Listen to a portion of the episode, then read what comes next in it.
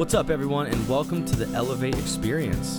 the podcast about overcoming struggles and adversity and how that relates to addiction, recovery, and health. I am your host and the CEO of Elevate Addiction Services, Angie Manson. And I'm Dallas Terrell, co host and life intervention counselor at Elevate. Thank you so much for joining us, and let's jump right in. Hey, everybody, welcome back to the show.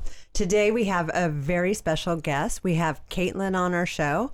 She is a detox technician, which means she works uh, right with the clients as they enter the program and gets them through the hardest part of the program before they enter the rest of the residential program.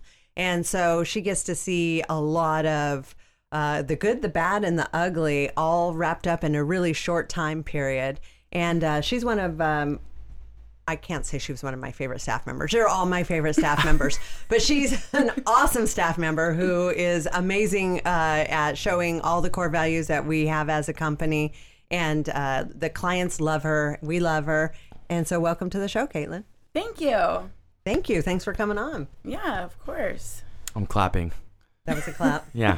welcome to the show, Caitlin. We're super excited to get into why you're here.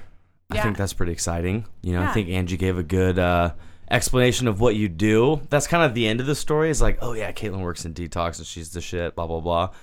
But we'll get into what led up before that because I think that's exciting and I think that's important. And yeah, I mean, I guess where would you like to start if we if you had to start somewhere, telling the story of your life? Where where do we start? What does that look like for you? I mean, so I guess the real Just story. threw it on you. Sorry. Yeah. Just threw it right on you, dude. Pick some random spot in your life Yeah. and go. I mean, I guess where everything really started for me was when I started to get sick when I was about seven years old. That was a whole process in itself. Um, Yeah. Just getting diagnosed. They told me I had so many different things, and it was confusing as a seven year old to watch my body just completely changing and feeling different, not knowing what was going on. And And you have memories of this, even though you're seven years old. You, Yeah. it's clear for you. Yeah, um, I, I was in gymnastics at the time, and it was something I loved. I was really, really into it. I wanted to take it really far, and I went to go do a warm up front handspring, and my wrist wouldn't bend. Oh wow. And I went to my coach, and I was like, "Something's something's wrong," and he was like, "Oh, you know, whatever. You want me to call the ambulance?" I was Oh, like, he well, said that? maybe, dude. yeah. Boy, I felt he felt like a jerk later. yeah, you sure did. What a like seven seven year old like gymnastic coach thing to say. I know, for real. Really, really Like no was. medical experience, like just nothing, you know? Yeah, it's just, like you're good. yeah. Yeah, rub some dirt on it, get back on there. Yeah, rub some yeah. chalk on it. Okay. Just push a little harder. yeah. So what? It, well, and for our listeners, tell us about what that is and what that was that that diagnosis. Um, so initially, I was diagnosed once they kind of really figured out more of what it was. It was linear scleroderma, which is an autoimmune disease that causes your body to produce too much collagen. Um, and so I was given a lot of medications for that. I was put on methotrexate, infusion therapy, um, of prednisone, a lot, like thousands of milligrams Wow. of prednisone at a time. um, did light therapy, all of that, and then come to find out when and linear scleroderma is not fatal. It's one that they say is just on the surface area, usually only affects one area. But when I was diagnosed, they told me I had the worst case they've ever seen. They had never seen it affect the entire body like that and to the severity that it did. Um, and when I was like 21, 22, I went to a doctor at UCLA who's an actual scleroderma specialist. And Gotcha. There's only 12 in the country because it's so rare. hmm And he was like, No, you have systemic sclerosis, which is the fatal version of that one. Um, it's it is the most fatal rheumatic disease out there. Wow. Um, 'cause it'll cause kidney failure, lung failure. It's it's not good. I Right. mean, typically people, and it's not found in kids often either. Really? It's Wow. typically found in adults. So But I mean, at 21, you were an adult at that time. They just Yeah. usually it just didn't usually start that young as it started with you? Yeah, yeah. I mean, and usually even with scleroderma, it's typically any form of it is found in adults. It's pretty rare that it's found in kids and kids so young. Um, so that could be why it was so hard to diagnose. Yeah. Um, They just had no data on Yeah, like they kids just- having. yeah, it was Wow. just so so odd for them. Um, yeah, he then he told me he's like, no, you have systemic sclerosis. So they just continuously run tests to make sure my organs are doing okay and that they're Yeah. not failing. Some people live, you know, a fine life with it Mhm. and you know a long life with it. Um, other people they say it's typically from when you get diagnosed, you have about ten years. Um, but Oh, wow. I've had it for almost twenty now. and Right. Been okay and severely abused drugs along with it. So Yeah. Right. You survived that, you're golden. I mean, you got another 80 years. You're good. Yeah, I'm, I'm coasting. Yeah. Nothing's gonna take me down. I love that, dude. I love that. So, just to back up, then, so having been diagnosed so young, having been put on all kinds of medications, at what point did you turn to drugs or alcohol? Was it just very easy since you're already on a bunch of stuff, or was it like the normal transition that a lot of us have where you're just exposed and it looks fun and you do it? Um, honestly, it was hanging out with my brother and his older friends. I was about 12. He's five years older. Yep. So they were much older, kind of getting into it right around, you know, kind of the normal age. Um, and it, it's, it just like I took a nosedive with it so fast. Um, but I found it was a way to kind of help myself cope with it. I all of a sudden didn't care. Yeah. I felt like I had some control over my life after losing all of it from a very young age. Um, And, and did you just start? What did you start off using? Was it just drinking? Was it weed? What, where did you go? How did you progress through that? it started off as drinking and then smoking pot, and then um, I started taking hallucinogens, and then it just like I immediately just started with everything. Yeah. yeah, the floodgates opened. It wasn't like, oh, it started off innocently. Like there was nothing innocent about it. Like I became obsessed right away. I had a whiteboard that I would write all the dates that I had been using drugs. And Oh, my brother walked in my room. He was like, "This is not It's good." like, dude, you're gonna get in trouble. Yeah, he was like, This is not how you this?" use drugs. yeah, you do not Yeah. document it. yeah, to get caught. Document it in your room. Dude, mom comes in your room, you're screwed. Yeah. It was hallucinogens, ecstasy, Molly, ketamine, coke. By the time I was 15, I had started like viciously smoking crack, and yeah. it was. I It's a remember good the- adjective. Yeah. Viciously. Well, it's been my experience that the crowd you hang around with crack is a lot darker than It's vicious. It's Yeah. vicious. That It's really actually vicious. fits who you end up being around when you start smoking a lot of crack. yeah, for sure. Way different than just the pot smokers and the drinkers. As a fellow crack smoker, when you said vicious, I was like, yep. Yeah. Like, That is Yeah. it. Yeah. freaking vicious, dude. A lot. that checks quick. Out. It's fast. It's crazy. Yeah. It's vicious. So that, that I literally meant good adjective, like on purpose. Like that was very accurate. Thanks. yeah, I mean, I was 15 years old and hanging out with people that were 30, 40, Oh, wow. 50 years old. Right. Way older. Like, I look at that now being 26 and I would not hang out with. They're like still old for you now. Right Yeah. now, now they're considered pedophiles. It's like, what was I doing? What were they yeah. doing? well, like, even being 26, I wouldn't hang out with a 15 year old. Right. And so I'm like, you guys are like 30, 40. And like, I was. Uh, I told him about my age. I was like, "Yep, I'm 15. Like, Proud of should it. Be Yeah. yeah, should be in school, but I'm here with you guys." For the whiteboard. And they're like, it's all good. Want some more? yeah, and they're like, "That's fine. It's fine." Yeah. Yeah. It, just then, shortly after that, started smoking meth and heroin, um, and just completely spiraled. Yeah. Were you still going to school this whole time? No, I um was briefly when I was 15 and then I realized I just didn't have to show up and no one really did anything. yeah.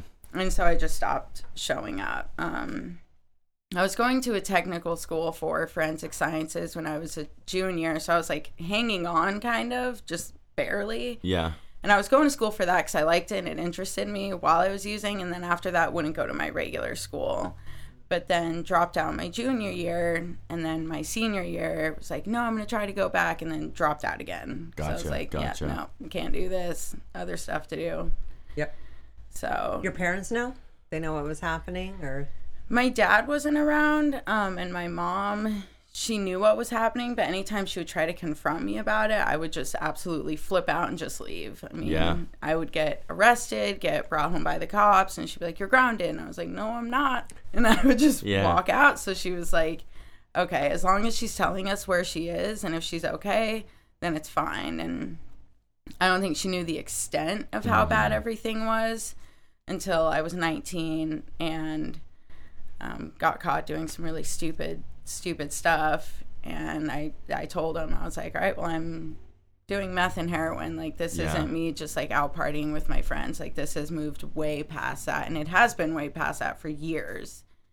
So I, I got sent to Florida to live with family for a little bit. And that changed absolutely nothing.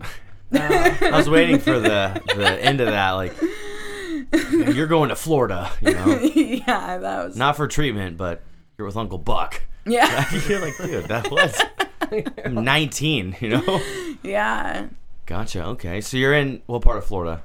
Um, I was in Cocoa Beach for a little bit with some family and then messed that up. And so then they sent me to northern Florida Gotcha. to Jacksonville and then ended up back in Colorado for a short period before ending up in South Florida in treatment. For rehab. There we go. rehab, Should have seen yeah. it South Florida just off the jump. yeah. Oh, yeah. Probably, yeah.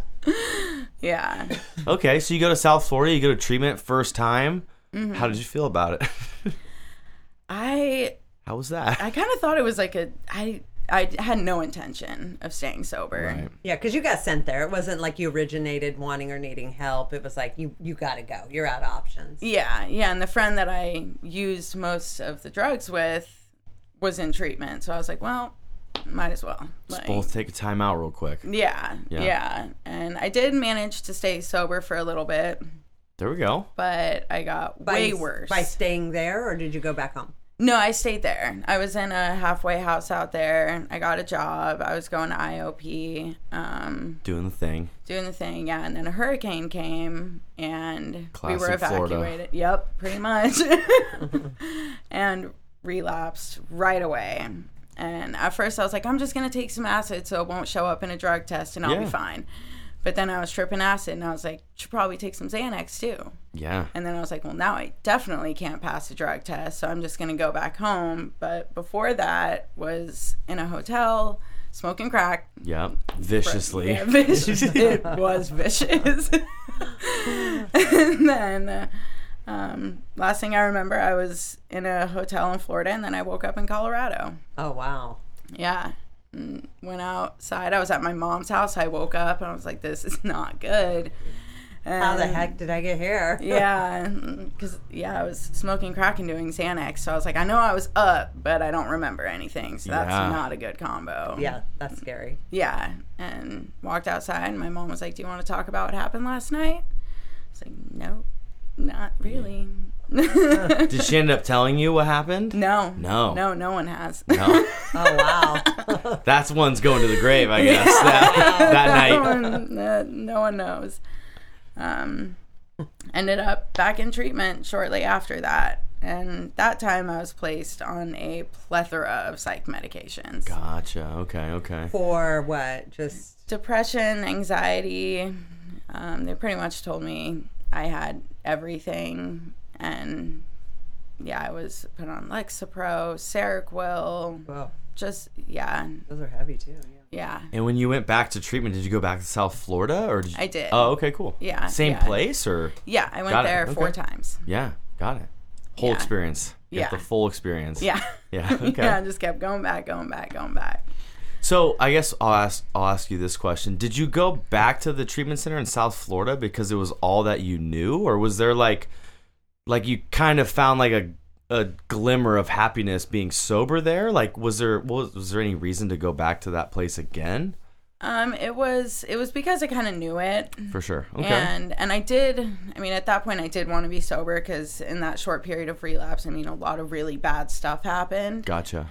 and I knew that I could be sober, and that's where I had done it before. So I just figured that was kind of what I did, and Yeah. so many people that I was in treatment with down there told me they would go to treatment 20 or 30 times. So I was like, okay, well, you know, I'm only on two. Yeah. So Yeah, so it was familiar. Time to go back. And you were, you know, being told, you know, relapse is part of recovery, so it's Yeah. fine, it's okay. yeah, yeah, exactly. Keep coming back. Yeah, I took that the wrong way. I will. Yeah. I sure will. You will be seeing me again.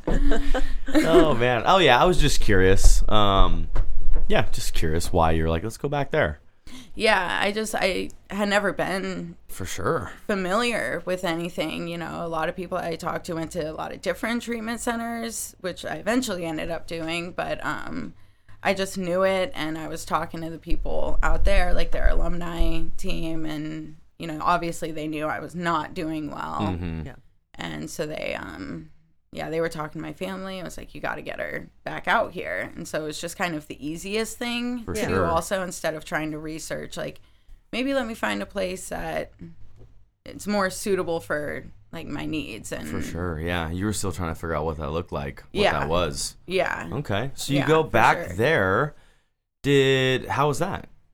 Did you do the same treatment stint, the same place with the same stuff, same people? Was it a little bit different? Yeah, It this was- time they put her on a bunch of meds. Yeah, that was that was the only thing that was different. I did the exact same thing, same groups. Yeah. Um, it was it was the exact same except they put me on a bunch of meds because the first time I was like, no, like I I really don't need those. Yeah. And then the next time I started to kind of believe what they were telling me that I was depressed, I was anxious, I was going to be like this the rest of my life. right. I mean, the first time in treatment, I was like, you know, it was new and it was somewhat exciting where I was like, okay, like I am going to get better. This is great.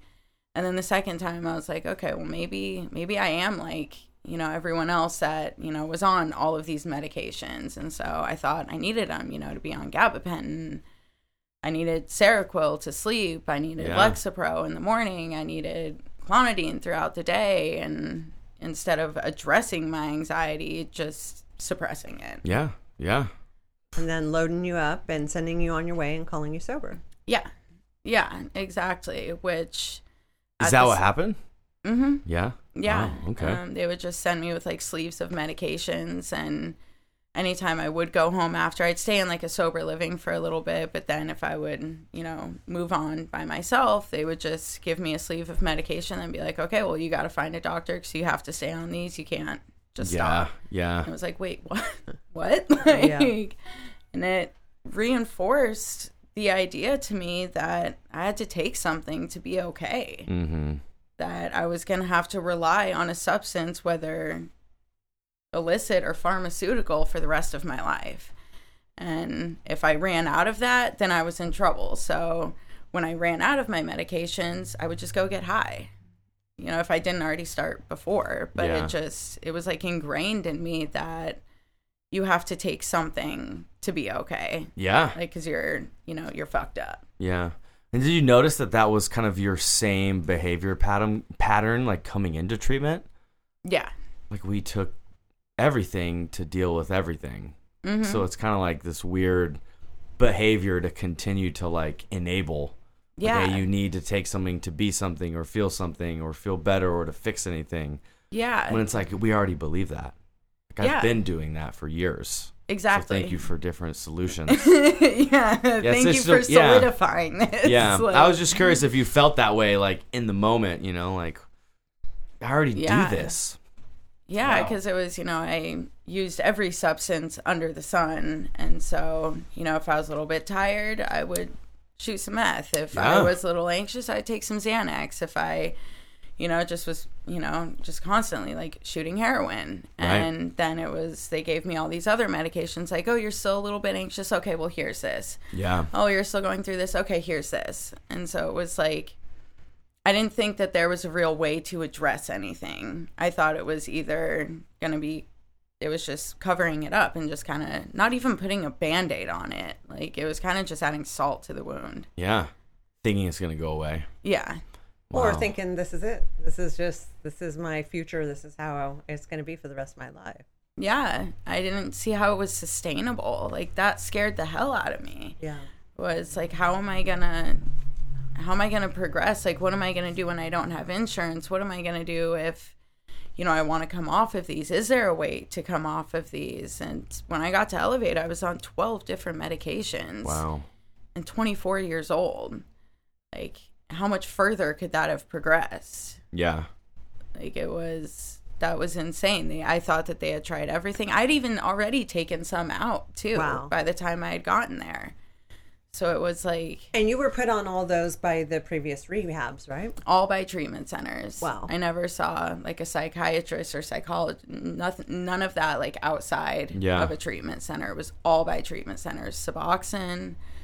Um, well, except Adderall. I did go see a doctor for that, those, but yeah. because a doctor, uh, treatment center told me I had ADHD and that I should probably be put on Adderall. Yeah. Knowing like Yeah. that's insane. I was in. I've been in a few treatment centers where people are like still getting their Adderall and people still get their Xanax and yeah. like I see the logic, but I also see like the problem with it too. You know, it's like, dude, yeah. this guy just has his Xanax and Adderall in his nightstand, and I'm over here in the next bed being like, yeah. let's get to seven days sober. Like, what are you talking about? Just you hang know? on here. Yeah, he gets to be tweaked out in group, and I don't. You know. Yeah, like this isn't fair. yeah. Yeah. Anyways, okay. So what? And, and again, you know, calling you sober, even though you're on 12 different medications because you're not smoking crack, you're sober, even though you can't even like open your eyes because you're so medicated. Yeah, no, I mean, I couldn't I wasn't I mean, I wasn't feeling sad, but I wasn't feeling happy necessarily either. I was just kind of like just moving through the day, just Mhm, like kind of mhm. on autopilot. Like my I mentally wasn't there. I was physically there, but mentally not. I mean, yeah. It was I think a lot of people can relate to that feeling of like being in treatment, like coming off drugs, but then getting put on other ones, not knowing how to feel from the jump, and then feeling nothing, Yeah. and just kind of being like, "What is this?" You know? Yeah. I think it creates this like hopelessness in sobriety, where it's like, "This doesn't feel good, then what's the point? If I'm just gonna feel dull Yeah. and feel like a big, if I feel like this table does right now, I feel like nothing. What's the point of it? Well, and it's when you're not experiencing any of those emotions, like the bad or the good, there's no growth there. Yeah. There's nothing that you have to kind of drive yourself forward, and there's nothing that you have to then implement new coping mechanisms and treatment. Like, Yeah. It's more like just white knuckle it. yeah, like it's just like, oh, like you're feeling a certain way. Well, let's see what else we can add instead of like, how could we address this? Like, hey, how about you go to the gym, like, and get some of that anger out, get some of that Yeah. pent up energy out. Like, why don't you go do that instead of just giving someone another pill? Because that's it doesn't work long term, and then you build a tolerance to that, and then it's just okay. Let's increase the dose. Okay, well now we've reached the highest dose, so let's add another medication. It's it's insane. Right. Yeah. And not to mention all the other medications to handle the side effects of the original medications. Yeah, Yeah. yeah. There's a time and a place. Like we all know that for sure. There's a time and a place for all those medications, but the flaw is thinking that it's like the solution. You know, it should be like a teeny part of the solution. Like if you talk to people that work in mental health, like part of their their treatment is including psych medications, and it's just a tiny little part of it Yeah. not the whole thing, not like the the cure all. It's not the program. Yeah. And it kind of felt like that might have been the case where you were at. And I have Yeah. that same experience of like my program was to go to AA meetings and take those five meds. yeah. And that's I did that for 30 days, Yeah. Meds and 45 meetings. days. So, Yeah. It- that's how I feel about that. yeah, it sucks. it really does. Yeah. Well, and and uh, through all these treatments, uh, how many treatment centers total were you in? Um, Elevate was my ninth. okay, so in all of them, I think We skipped they a few. all- We've only talked it was about just the two. same, it was just the same story over and over because it was uh, they were all AA NA based. It was all Yeah. you load you up with medications, talk about uh, you're you have this disease and you're powerless basically, and that Yeah. was the record playing over and over for you. yeah, and it was like that just kind of co-signed all of my behaviors. You know, anytime I would act a certain way or you know would lash out at people, I was like, "Oh, it's because I'm sick." They're like, "No, like it's Mm-hmm. it's not." No, you're just rude. Yeah, no, you're just kind of acting like a whatever right now. Um, but yeah, it was like telling me that I was sick and already being sick. That wasn't what I wanted to Yeah. hear. You know, it's like where it's like, okay, great, now I've got another one. Like, like another issue or another Yeah. problem. Yeah, and Makes it sense. just justified everything. Where I was like, okay, well, if I'm gonna be like this forever, first of all, do I want to like even really try to live long? Like, or Yeah. why don't I just, you know, live the way that I thought I wanted to? Yeah, at the time. fast and quick and fun and whatever. Not care. Yeah, like Yeah, it's kind of like why care at that point. Mm-hmm. I could see that. That was like the crossroads, Yeah, and then failing in treatment over and over again. It's like, dude, what are we doing here? yeah. Is that kind of how you felt?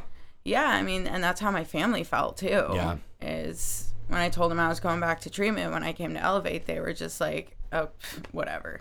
Like, Yeah. this is Call us when you get out. Yeah. Yeah, Yeah, like- because this is number 10 by this point, right? yeah, you know, I've been to multiple detoxes, like over fifteen detoxes, and so they just were like, "That's we're not paying for it. If you do it, that's whatever." Yeah. but we're not going to support you in any way towards this because it's just going to be the same thing. And I remember my brother talking to my mom. I was sitting in the back of the car, like somewhat conscious, and he was like, She's worse than when she went in. Like, she seems more intoxicated than when we dropped her off. Like, Oh, what is man. this? Wow. And so I was just, I was on so many different things. And Yeah.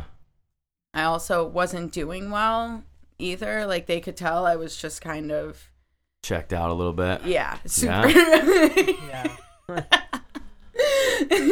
Checked out's like downplaying it. Yeah. It's like zombies. yeah. just no expression whatsoever. Wow. Uh, that's got to be weird to see as a family member, um, especially like a, a sibling, because I think they can be a little tougher on you without so much invested. Yeah. Yeah. They care less about the, the emotions or the feelings. Yeah, they're a little yeah. tougher. Yeah. like, sis, definitely. you look like a, a damn zombie. yeah. He's like, this, this is not a good look for you. So Yeah. what led up? I mean, I I guess I kind of mean the situation, but like, how did you find Elevate? What made you say like, oh man, let's maybe try something different, or was it just sheer luck? Like, how did that take place of ending up at Elevate in California? Well, Leave you as much or as little as you want. Um, I was actually on my way back to South Florida because they had agreed to buy my ticket out there because my family was like, we're not paying Oh, for this. Like, we're not doing this. So, like, okay, we'll buy your ticket out here.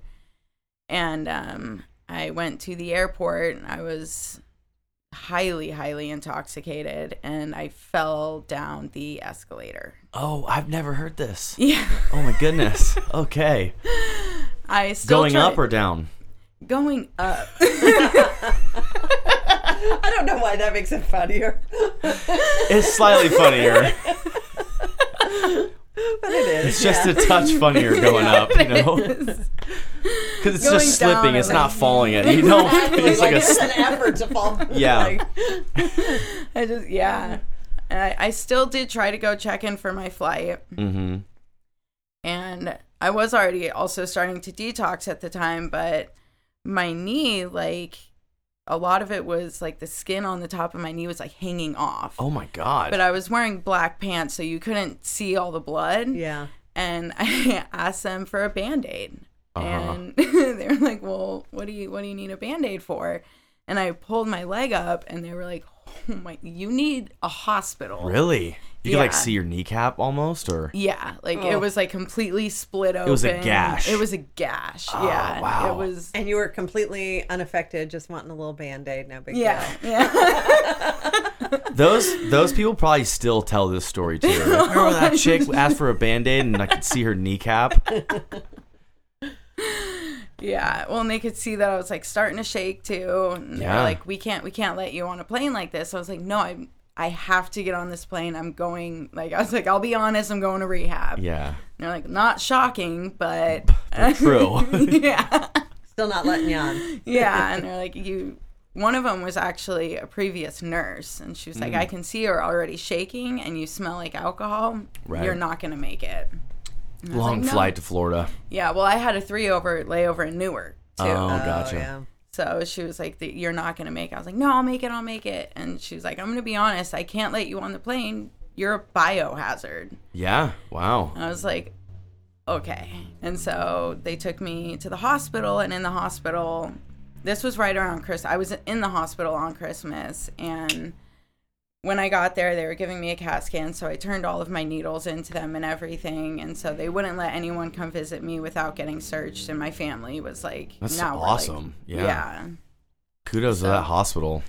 yeah. Um, they also, at the same time, though, told me like you're the type of person that needs to be on Suboxone for the rest Mm-hmm. of your life, and they even upped my dosage because I was on Suboxone maintenance. Don't like that as much about Yeah. that hospital. Not as cool. Not as cool. I take that back. yeah, not as cool.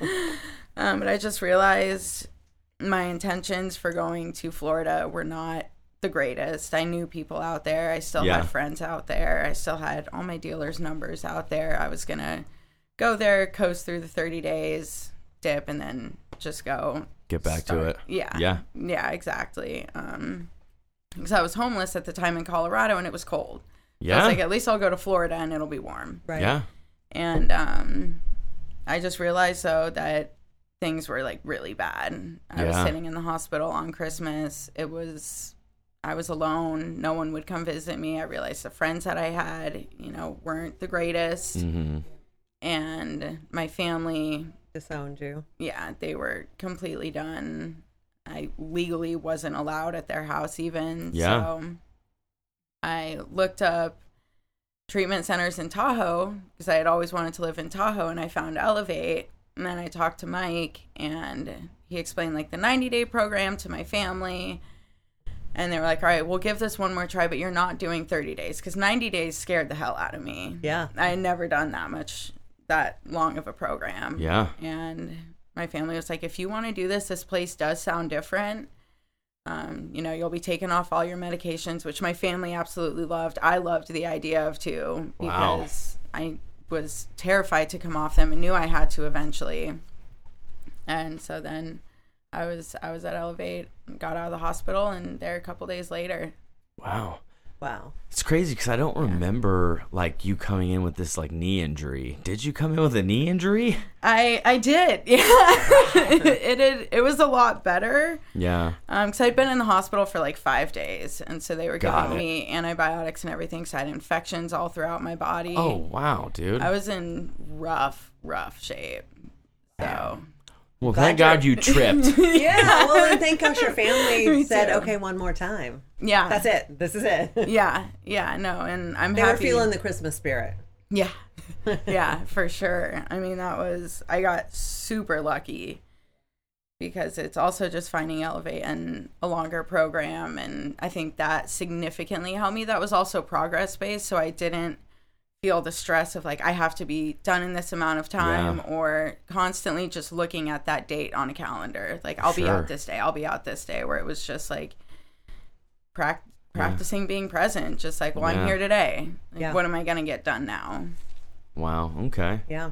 And what was that like? So obviously our detox and, and now you work there is different Yeah. because we don't let you guys leave detox until you're off all the medication. And one Yeah. would think, okay, this is like weeks of weaning down, but really everybody's like, okay, I'm bored. I'm, I'm ready to be done now. And they'll wean themselves Yeah. almost early. So what was Yeah. that process like? Because it was, uh, the opposite of other places where you're getting loaded up. This was we're fin- you're finally getting taken off everything. Yeah, it was it was a process. I mean, I was I was feeling it, but the thing that's different about this detox too is like the the staff we stay engaged with the clients. We really check in with them. It's not just oh you're here, show up at the med window at nine, one, three, and eight. Right. Like it's you're with people constantly throughout the day. You're not just sitting outside smoking cigarettes, and so you have that support, which helps a lot too. And it um it was different because I had mostly detoxed in the hospital, but I was on sub maintenance, which they had upped in the hospital. So I saw it to come off that, and I used immediately when I got out. Yeah. Um, for like that day, so I was still not feeling the greatest, but it once I was off all of those medications, it was a breath of fresh air. So I was like, okay, like I'm good. Yeah. Like I don't have, I don't ever have to be like that again. And it was scary, you know. Yeah. I'll, I'll be honest, it it was scary, but I saw so many other people doing it too Yeah. which was the opposite of what I had seen other places. I had seen people just taking pill after pill after pill after pill and coming back and coming back and coming back and mm-hmm. didn't see that there, you know, where everyone was coming off of things and coming off of everything. Where I knew I had to find a baseline. I had no no clue what that was. I'd been using since I was, you know, like something since I was 12. Yep. Yeah. yeah. So- So you didn't even know who you were. It's like, Yeah. you know, rehab is bring to a former state, but it's like we don't even know what that state was. We were kids. Like, Yeah. who am I without all that stuff? Yeah, and it's so much happens throughout addiction that shapes you, you know, whether it's good or bad, but Yeah. it changes you as a person. And I had I had no idea who that person was anymore and then when I was sober it would get numbed out. Mm-hmm. And so it was like Hard to make progress. yeah, yeah. Yeah, I think the perfect example is like that you painted was like uh, your intentions on going to treatment in Florida for that last time. Mm-hmm. It's like, oh yeah, well, I'm homeless in Colorado. It's warm in Florida. I know Mm-hmm. where to get drugs. 30 days, everyone will believe I'm doing good, and then I'll go back to doing bad, and I'll be able to pull it off again for another six months. Yeah. Like that was a great idea to you. Yeah, yeah. I I've was had like those I thought same that was thoughts. some of my best thinking. That was like you sat down with a whiteboard and you're like, this is it. This is the plan. so it shapes us where like we that's how we think, you know, Mm-hmm. and it's just kind of a great example of what you were just saying. yeah. Dude, we we were lost souls, you know. That's the that's like the degree to which we got to. Yeah. To where that was brilliant. Yeah, you know? where I was like, this is the best idea I've ever had. Like, I know how to take care of myself. Yeah. I went to college for two Yeah. months. Yeah, kind of. Well, especially when you're homeless in Colorado in the winter. It's like, ah, they're going to buy my plane ticket to, to Florida? Okay. Yeah, I was like, you know, I'll, like go to a detox. I'll eat some food and Yeah. chill for a little bit. Yeah. I'll, you know, lower my tolerance too. I thought that was another positive. Like, I kind of, after going so many times, I thought that's pretty much what it was for. Was to get my veins back and lower my tolerance. Yeah, Yeah, that was the game Yeah. Yeah. for survival. Yeah. Yeah. I was like, oh, you know, like best case scenario, I can at least shoot dope again, Yeah. which is really, really messed up thinking. Like now having clarity, like that's Well, it's really messed up for for everyone, but especially you with your condition. Like I Yeah. can't imagine Yeah. that this helped whatsoever. no, no, it it made it way worse. Yeah. for sure. And, you know, my right arm is the most scarred and most affected, and as is my right hand. So I couldn't use that. So I was only shooting in my right arm. Oh wow. And it was, it got to the point, you know, where even the people that I was using with were like, your arm's going to die. Yeah, yeah, yeah. Like, you have to stop. And I didn't care though. I mean, my thinking was just like, whatever. Better to burn out than fade away. Yeah. I remember that was my Yeah. philosophy. Of course, Def Leppard came out back then, but it was like, yeah, like if I'm gonna go, I'm gonna go hard. Yeah, my my motto was go hard or go home, and Yeah. then I didn't have a home, so Yeah. I only I only had had one other option. Just go hard all the time, not Goggin style. hey, at least we can all laugh about it now. You know, that's like the that's that's the silver lining. It's like yeah. it was so stupid. It's funny. You It know, almost. really Yeah, was. yeah. Yeah, like if I saw myself saying that, I would be like, "No, come on, man." Yeah. Has anyone ever told you that in detox? Like now you're a staff member and you're working in detox, or like yeah, I'm just here to go hard or go home. Like, has anyone ever hit you with that? yeah, just like I don't know, you know, someone doesn't want to get sober and they're like, dude, I go hard or I go home. Like, has anyone ever thrown the stuff that you used right back at you? And now, with years sober, you're like, God, that's so dumb. I can't believe I was doing that too. Pretty similar things where like I hear it and I'm like, what the? F-? And then I'm like, I think I've said that exact same thing. And I'm like, mm, just hang in there. Nice. Oh man. So going through, you come down from detox. What was the turning point for you, or what was the thing that really just gave you that like, this makes sense to me moment, or where things just started to click for you? Um, it was it was a little bit into my program. At first, I was still kind of gaining that mental stability, and like the chemical balance was Oh, still yeah. way off. I think. Um, but it was when I just started to naturally feel better and like found like okay like this isn't from like medications or anything like this is this is me where i started to truly laugh again and just have happiness and be able to hold a conversation with someone without being intoxicated. And it was just it was realizing that i could put in the work and actually get benefits out of it. Like, Yeah. it wasn't it wasn't going to be immediate but that almost excited me where it was like something to work towards. Like okay if i feel this good now how am i going to feel in another 30 days? And then how am i going to feel in another 30 days? And feeling that progress and knowing that there was more work to be done but that meant that there was going to be more progress Yeah. ahead More gains to That's be the- had. yeah yeah That's the hope, right? Like Yeah. the progress gave you a little bit of hope and you're like, let's keep going. And that- yeah and you didn't experience that in the other treatment centers? No, it was. I mean, there was one treatment. I was in a psychosis the whole time. Wow. And like voicing that to them, where I, like there was some crazy things going on that I thought were going on, Uh-huh. were not absolutely going on. But I wasn't getting anything out of it. It was sitting there and talking about the same things over and over, and just talking about how, yeah, I was an addict, and talking about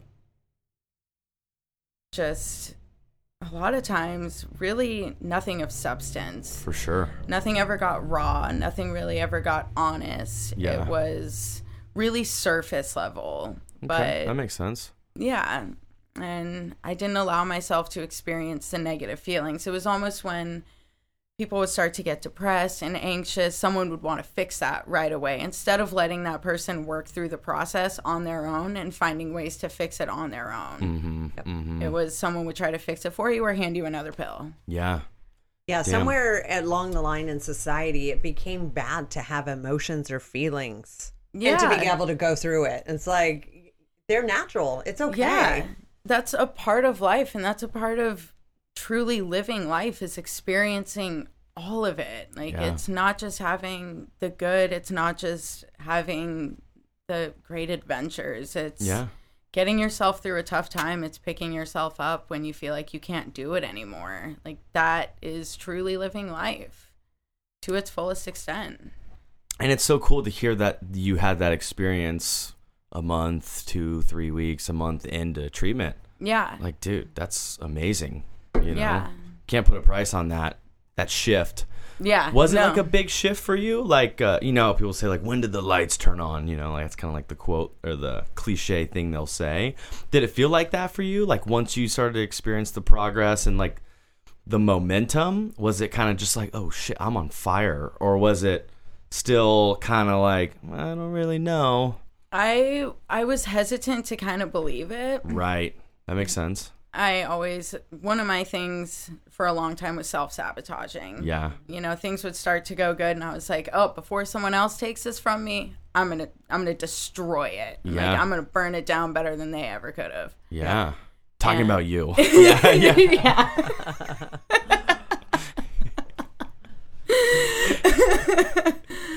So I was kind of kind of scared to allow myself to truly feel all of the good stuff, but once I did start to allow that in and realize that okay, well if something does come up, it comes up and it's just another obstacle to overcome. I'll be okay. Like that's just more growth that I can mm-hmm. have and just learning that I I was gonna be okay. Like it it was it wasn't like necessarily a light that came on, but it was just like this the like shades were lifted. Yeah, Yeah. The wall came down. The wall came down. You down. allowed yourself to be vulnerable, and then there was growth. Yeah. Yeah. And I allowed myself to like myself too, which I didn't do for so long. I thought, Yeah. you know, I was told, like, oh, you're an addict and you've done all this really bad stuff and you're going to be like this forever. Made me feel like I was going to be a bad person for forever, which is not the case Yeah. at all. You know, yeah, like people do some bad things in addiction, but that doesn't mean that that's who you are and it doesn't mean that you can't shift that Right. at any given time. You know, make amends for your past, absolutely. Take responsibility for that because that's where your freedom also lies is no one made you do anything. You know, but in having that freedom of okay, I messed up and I did this and I did that, it helps shape your future the way you want it to because you are now in control of that. Like that and you always were. But that's where your power is. Oh yeah. That's like where, that. yeah, because that's Like where that. you know the whole our whole philosophy of empowering the individual as opposed to letting them be the victim. And I can imagine uh, that people have allowed you to be the victim due to your physical circumstance, your failures. That it was very easy to you know let's it's okay, it's your lot in life, it's your it's understandable. Um, Yeah. and for you to finally say, actually, it's not okay.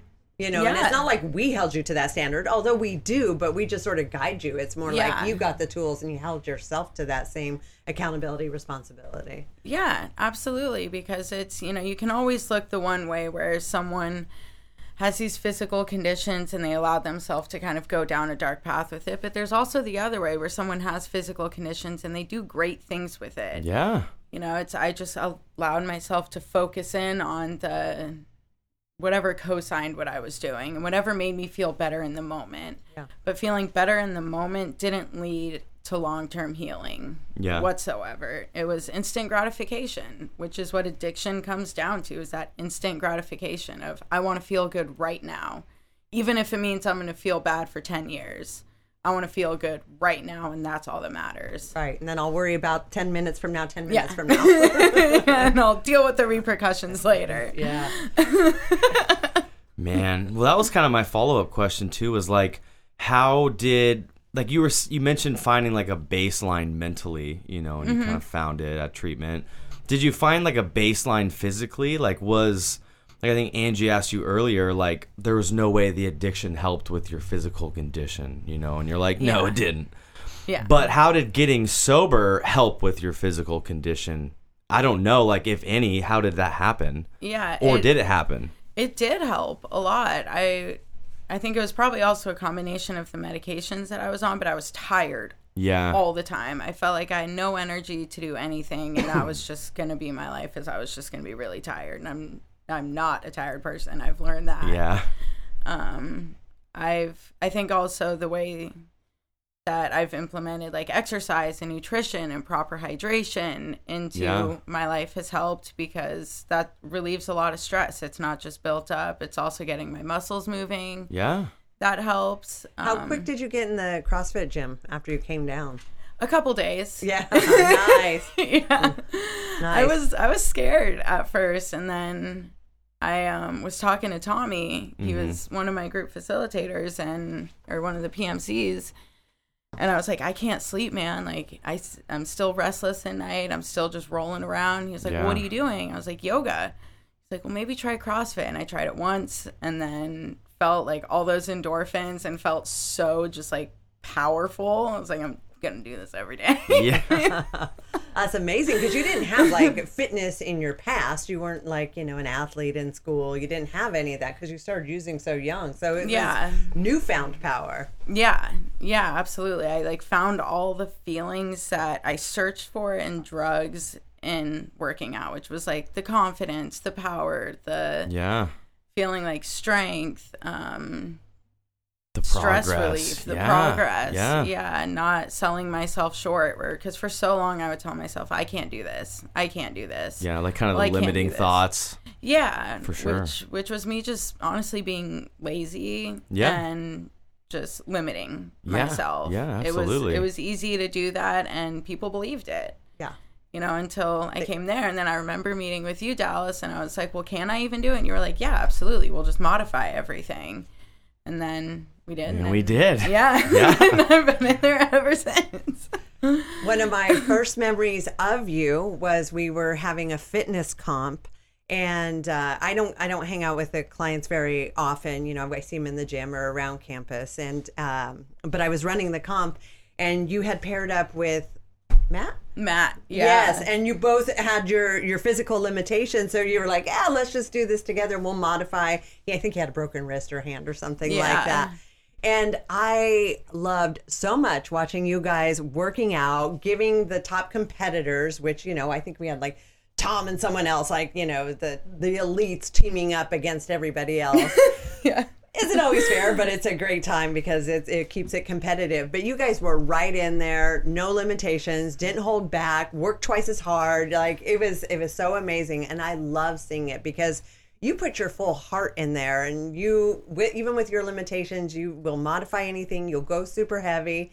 And you know we have grown men in there who are like, oh, I have this like shoulder injury from ten years Tight ago. shoulder. tight shoulder. I can't do that. And you're like, really?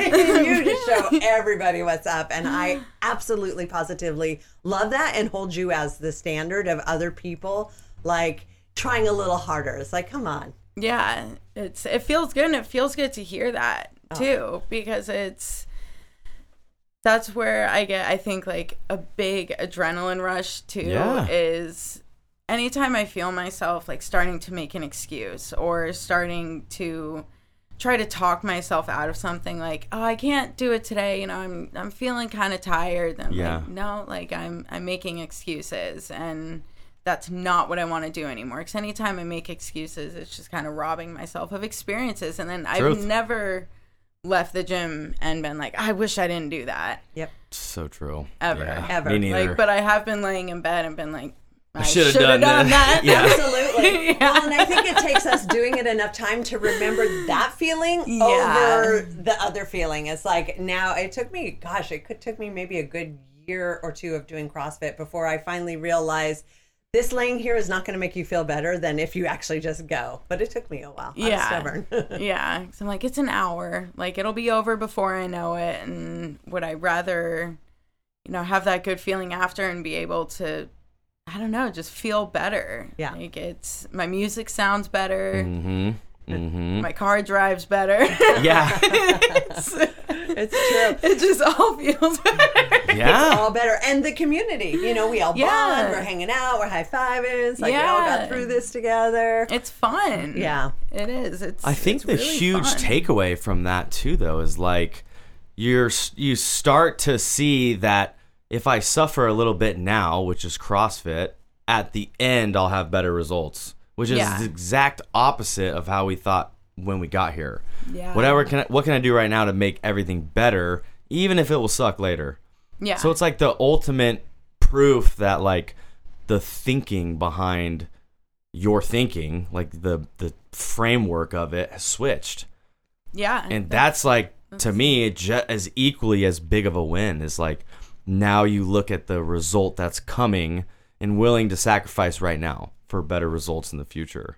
Yeah. And that's how we live longer, you know? Yeah. like Yeah. yeah. those people a- live for a while. yeah. and that's a mindset it takes a lot of people they they may never develop that so you know just by doing this you're way ahead of a lot of people on this planet who don't have that viewpoint or don't get to see Yeah. that big shift or difference yeah it's i think that's where like a big change happened for me in the Yeah. program was really starting to take care of myself and pushing myself you know where it was like okay i'm super sore today or i've had a really bad day instead of just wanting to go and like never got excused from block never got excused from exercise Hell yeah, we love those clients. yes I, I love those clients. Those- best. yeah. and just like pushing myself and realizing that I tell clients this a lot, but our true power exists in the present moment. Like, what mm-hmm. decision are you going to make right now? Like, are you going to go all out anytime there's a workout where it's like, like I'm going to go as hard as I possibly can because I will eat myself alive later if I don't? if I don't, and possibly lose sleep and be like, Yeah. I could have done, I could have done more weight, or like, I could have ran a little bit faster and know that that just ultimately makes me feel better is doing good and pushing Yeah. myself. And like raising your own standard, you know, of Yeah. like what's acceptable for Caitlin, Yeah. which is badass. You Yeah. know, like this is good. my new standard. Is like I now I go hard or go home at the gym. you Yeah. know? That's and it. I have a home to go to. And I have so a I home. I do have a choice now. Yeah, yeah. I choose to go hard, and I choose to have a home. have any of you guys read the book? Um, oh, do, the road less traveled. Uh-uh. Did you read? You read it, right? We did it in book club. Oh, that's right. Okay, we all read it. Yeah. Well, I remember in that book, he defines love as extending yourself or extending extending your own personal will onto somebody or yourself for the sake of something's personal growth. So like me like doing something for someone else to get better is like the definition of love. And what I was hearing you say is like you were extending your will, even though you didn't want to, onto yourself for your own personal growth, like for you to be a more fit person or more Yeah. fit being mentally and physically. And it was kind of like cool to hear that because that's you like loving yourself, you know? And Yeah. you said that you struggle with that for a long time. Yeah. So it's kind of crazy to think that like CrossFit helps you love yourself more. Yeah. You know, not in like a CrossFit's awesome type of way, but just in a that's so awesome for you type of way. Yeah, it it really does because it's it makes me feel good. It makes me feel like I'm actually living my life the way that I want to, not, you know, where I was told from other people like, "Well, you can't do this or you shouldn't do this," but doing what I want to do and on my own terms and not telling myself like not feeling small because I feel like I can't do something Yeah. when it was really just me telling myself that and you know keep setting like setting the bar higher and higher Yeah. and higher because it's we set it for ourselves Oh yeah. at the end of the day you know Mhm. it's no one can lower that bar no one can move that bar other than us yeah. and being able to control that and be like no i can go harder like i can do more i can do more it's that's how people become unstoppable Yeah. Yeah, There's you a- you hit a PR on deadlift not that long ago, right? Yeah, I did on um well on the back squat. Or back squat, yeah. Yeah. What'd you get? I think it was it was 120 or 125. That was Yeah. awesome. I gotta see that. That's why I had to bring it up. that was awesome. When I first got here, I couldn't even lift the little pink kettlebell. Yeah. my head. yeah, what is that thing? Like eight pounds? I think it's the eight. Yeah. wow, that's amazing. And now you're lifting our biggest kettlebell. I was joking with you in the gym, like we got to get you a bigger kettlebell Yeah. because you you can lift all of ours. We got to keep upping that for you. That would be cool. Yeah. you. You're like, could, could you get that done? Because I'm ready. God, I love that. Well, we'll definitely get more kettlebells. And one of the quotes that made me think of is like, I don't know if you guys ever heard it, but it says, argue your limitations and they're yours. And that was kind of mm-hmm. what you were saying. It's like, why not? It sounds like you're like, dude, I'm going to start doubling down on all the things that I can do rather than viewing my life as like what I can't do or what I can't, like who I can't be. You know, like I'm Yeah. sick, I'm addicted, I'm mm-hmm. physically limited. And you just like shifted all of that. yeah. That's it's the coolest thing ever. I feel like it's kind of letting I think to some extent anyone that's had substance abuse issues is somewhat rebellious. Yep. True. And so I mean Yep. no lag in that. yep, yep, yep. Yep, yep, that's Yep, true. Still, still 27 years later, I'm still that way. it's redirecting that in a positive light where it's like someone saying like oh you can't do that you can't do that it's like yeah i can Yeah. i'm gonna do it twice Yeah, yeah. like That's my biggest thing. Like, uh, if I'm with Dal in the gym and he's, and I'm like, I don't know, Dal, I'm kind of this, kind of that. He's like, okay, cut the rest or lower the weight. I'm like, what? I'm not going to do that. I'm like, don't not tell me doing I that. can't do that. And then I'm really going to do it. Yeah. That's definitely my motivator as well. Just tell me I Yeah. can't, and then I'm going to figure out how I can. Well, yeah, I mean that's the huge thing is like to believe in yourself. yeah. yeah You know, if you Yeah. believe in yourself, I don't need to. Yeah You know, and what I say doesn't matter because you know the truth. yeah And that's like I don't know, I think for me that was a huge thing in, in recovery and in treatment. It's like, okay, like maybe what I think isn't so dumb. Like maybe how I feel about myself is true. You know, you start to get that mm-hmm. confidence and it just like unfolds everything. Yeah. If you know what's true, dude, right on. That's all that matters. Having Yeah. some agency over ourselves, dude, is like probably the biggest gift we can get. And it, it shows up in the weirdest ways. You It talk really to people how they get sober and they always have like that one moment. Yeah. And it's basically the moment where they decided that they were worth it or that they meant something. Mm-hmm. yeah. But the situation's always different, you know? Yep. So it's cool hearing hearing you explain how it showed up for you. I love that. yeah.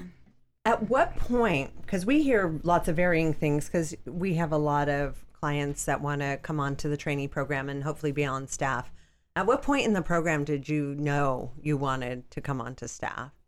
I knew it when I was in detox and heard about it. I thought it was the coolest thing Oh, because I right had wanted to work in treatment for so long, but you always had to have a year. Right. And I never made it that far. And I knew that I wanted to give back and that I wanted to help and that it was just, it was something I felt like I would be good at. And so I heard about it in detox and I was like, I want to do this. Like, I want to do this and it started to scare me at the end of my program. I spent 90 days oh. telling these guys I want to work for them. I think I might have to now.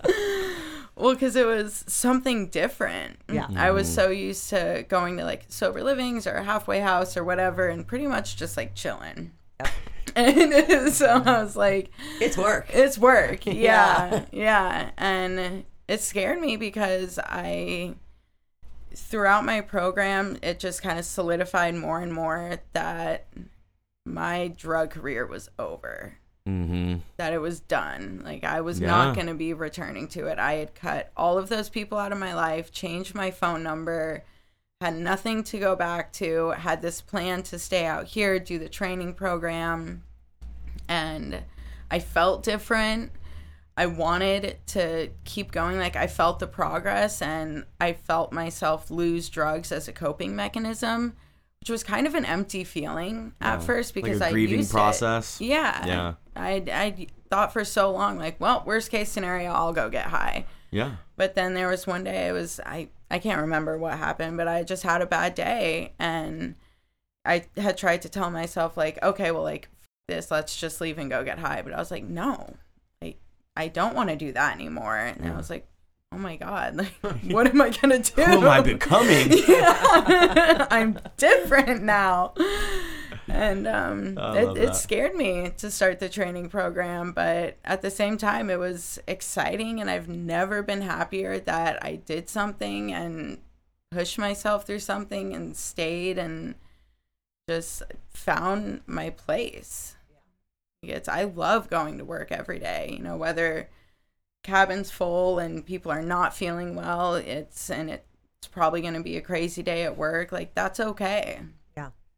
Or well, and you you're just as successful when we have you know a break and we bring a bunch of people down. You'll you'll happily spend the whole day cleaning up there, so it's nice for the next big influx.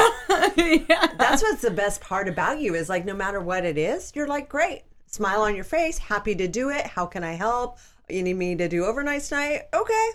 Yeah. I wasn't planning that, but I'll go sleep for two hours and come do that because the group needs me, and and it's such a pleasure to have you on staff and to set such a good example straight out of the gate for people coming in and for the rest of the staff. It's it's truly awesome. we Thank know we can always count on you when uh, whatever it is is needed.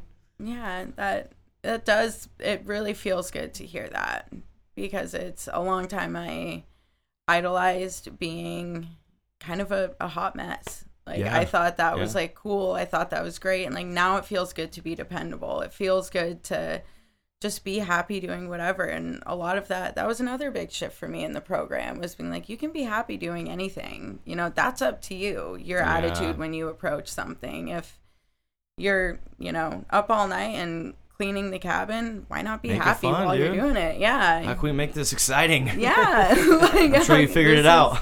yeah, because that's that's life. Like life Yeah. is happening second by second by second. It's if you only rely on the big things happening to make you happy, you're gonna spend a lot of time waiting for those moments Yeah. when missing while you're them all. waiting, you're Yeah. wasting time too. Yeah. It's like it's being in the present moment where it's there's something good everywhere.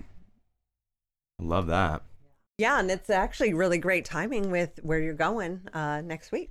Yeah, so on uh, Wednesday, I'm going to visit my dad in Illinois, who I haven't seen for 12 years. Wow. And so it's nerve wracking to say the least, but it's also really exciting. Yeah. Um, so How last- long are you guys? St- or how long are you staying out there? I'll be out there for about six days. Really like five because the last day I'll be leaving early in the morning. Perfect.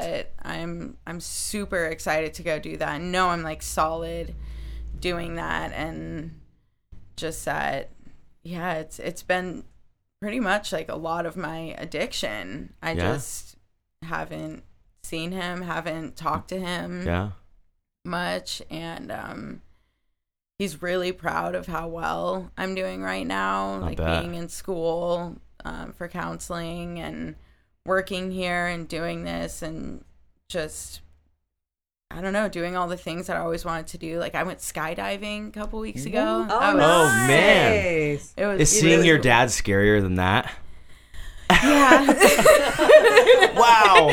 Well, because of skydiving, you have someone else holding the cord. This, she's all on her own. yeah, yeah, Wow. for real. Um, yeah, I mean, now it's just I've been sober um, almost two years. It'll be two years December. nice. Congrats. Thanks. Yeah, it's, Keep doing what you're doing. It's working. Yeah, yeah, it's working great. Yeah. I'm loving it. yeah. Let's keep doing that. yeah, um, it's being in school that. That's really cool because I never thought I'd be able to go back to school again. I tried to Yeah. go to community college for a little bit, but that was honestly just to get the loans. So Yeah. I didn't even really go that much. And I just feel like I've hit so many milestones. I didn't even have an ID when I showed up here, Wow. like, no photo ID at all. And I feel like it's just, I've gotten, I really have not just like gotten my life back, but I get to live it. Yeah. And I want to. Like, I have the motivation to and the drive to, the energy. the Yeah. energy too. That's a big one. Yeah. Well, and and the, we we often talk about the that's why our why former addicts make such great staff members because we had so much hustle to keep Yeah. that addiction going that when you channel that hustle towards good you're amazing the work ethic what you do and you Yeah. know your off time like it's it's Yeah. amazing what you can accomplish where other people might be like ah eight to five take the night off do nothing on the weekends we're like go go go many more hours in the day and it feels right Yeah, it does. Like it's like this is natural. yeah, this, this feels right. this is what I, exactly what I should be doing. Wow. Well, Caitlin, I'm super proud of you. That's Thank awesome, you. dude. Like, what a Thank great you. success story. You know, I think the audience, the the clients in detox, you know, that you get to help out, and the people in the gym. It's like, you know, we all relate to stories, and so like a story like this helps somebody else realize that they're worth it and that they could do something difficult and they could make a a, a difficult change. You Yeah. know, so like not only is it like amazing that you changed and you get to like have all the results that you worked so hard for but now you're giving them away to other people too you know and it's like Yeah. what what feels better than that maybe Nothing. skydiving that's yeah, probably it did it feel pretty cool. that's better that's better than viciously smoking crack you know Way like better. way better that's way better than that just now caitlin's just viciously living life exactly. Yeah. so good. what a great way to tie up the podcast you know? Just full circle we'll bring it right Full back circle, now she's viciously smoking life well, oh, yeah, yeah. pretty much. So I guess we'll end with this. If you had to offer one piece of advice for someone wanting to get sober, someone curious about getting sober, someone in the mud, someone doesn't know what to do next, what would that be? Doesn't have to be ground shattering, but what would you say? S- stop making excuses for yourself. Yep. That's it. That's it. Stop making excuses. Yeah. Caitlin so said easy, so. So simple. Just done. Yeah. That's it, dude. Wraps it. it up. Love it. All right, guys, that's our show for today. We hope you found some value from listening. And if you did, please share with someone you know or love. You can find us on social media. We are at Elevate Addiction Services. And if you or a loved one are struggling with addiction, please call our toll free, confidential 24 hour helpline at 833 33 Sober or visit our website at elevaterehab.org.